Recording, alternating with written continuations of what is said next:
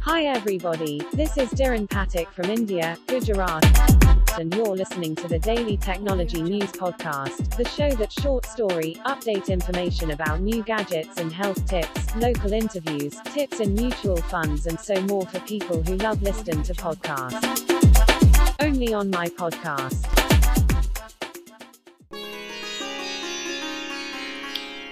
आज की कहानी पाँच मिनट। एक बार एक व्यक्ति को रास्ते में यमराज मिल गए।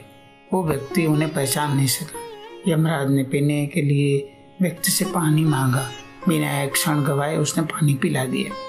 पानी पीने के बाद यमराज ने बताया कि वो उसके प्राण लेने के लिए आए हैं।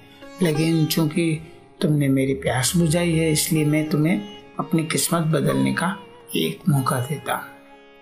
यह कहकर यमराज ने एक डायरी देखकर उस आदमी से कहा कि तुम्हारे पास पाँच मिनट का समय है।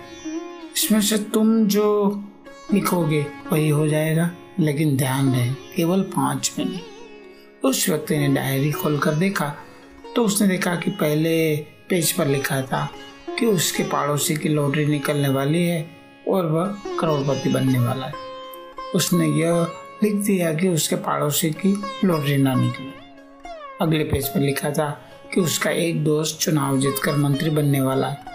तो उसने लिख दिया कि उसका दोस्त चुनाव हार जाए। इस तरह वह पेज पलटता रहा और अंत में उसने अपना पेज दिखाई दिया। जैसे ही उसने कुछ लिखने के लिए अपना पेन उठाया तो यमराज ने उस व्यक्ति के हाथ से डायरी ले ली और कहा बच तुम्हारा पाँच मिनट का समय पूरा हुआ। अब कुछ नहीं हो सकता। तुमने अपना पूरा समय दूसरों का बुरा करने में व्यतीत कर दिया है और अपना जीवन खतरे में डाल दिया अंततः तुम्हारा अंत निश्चित है।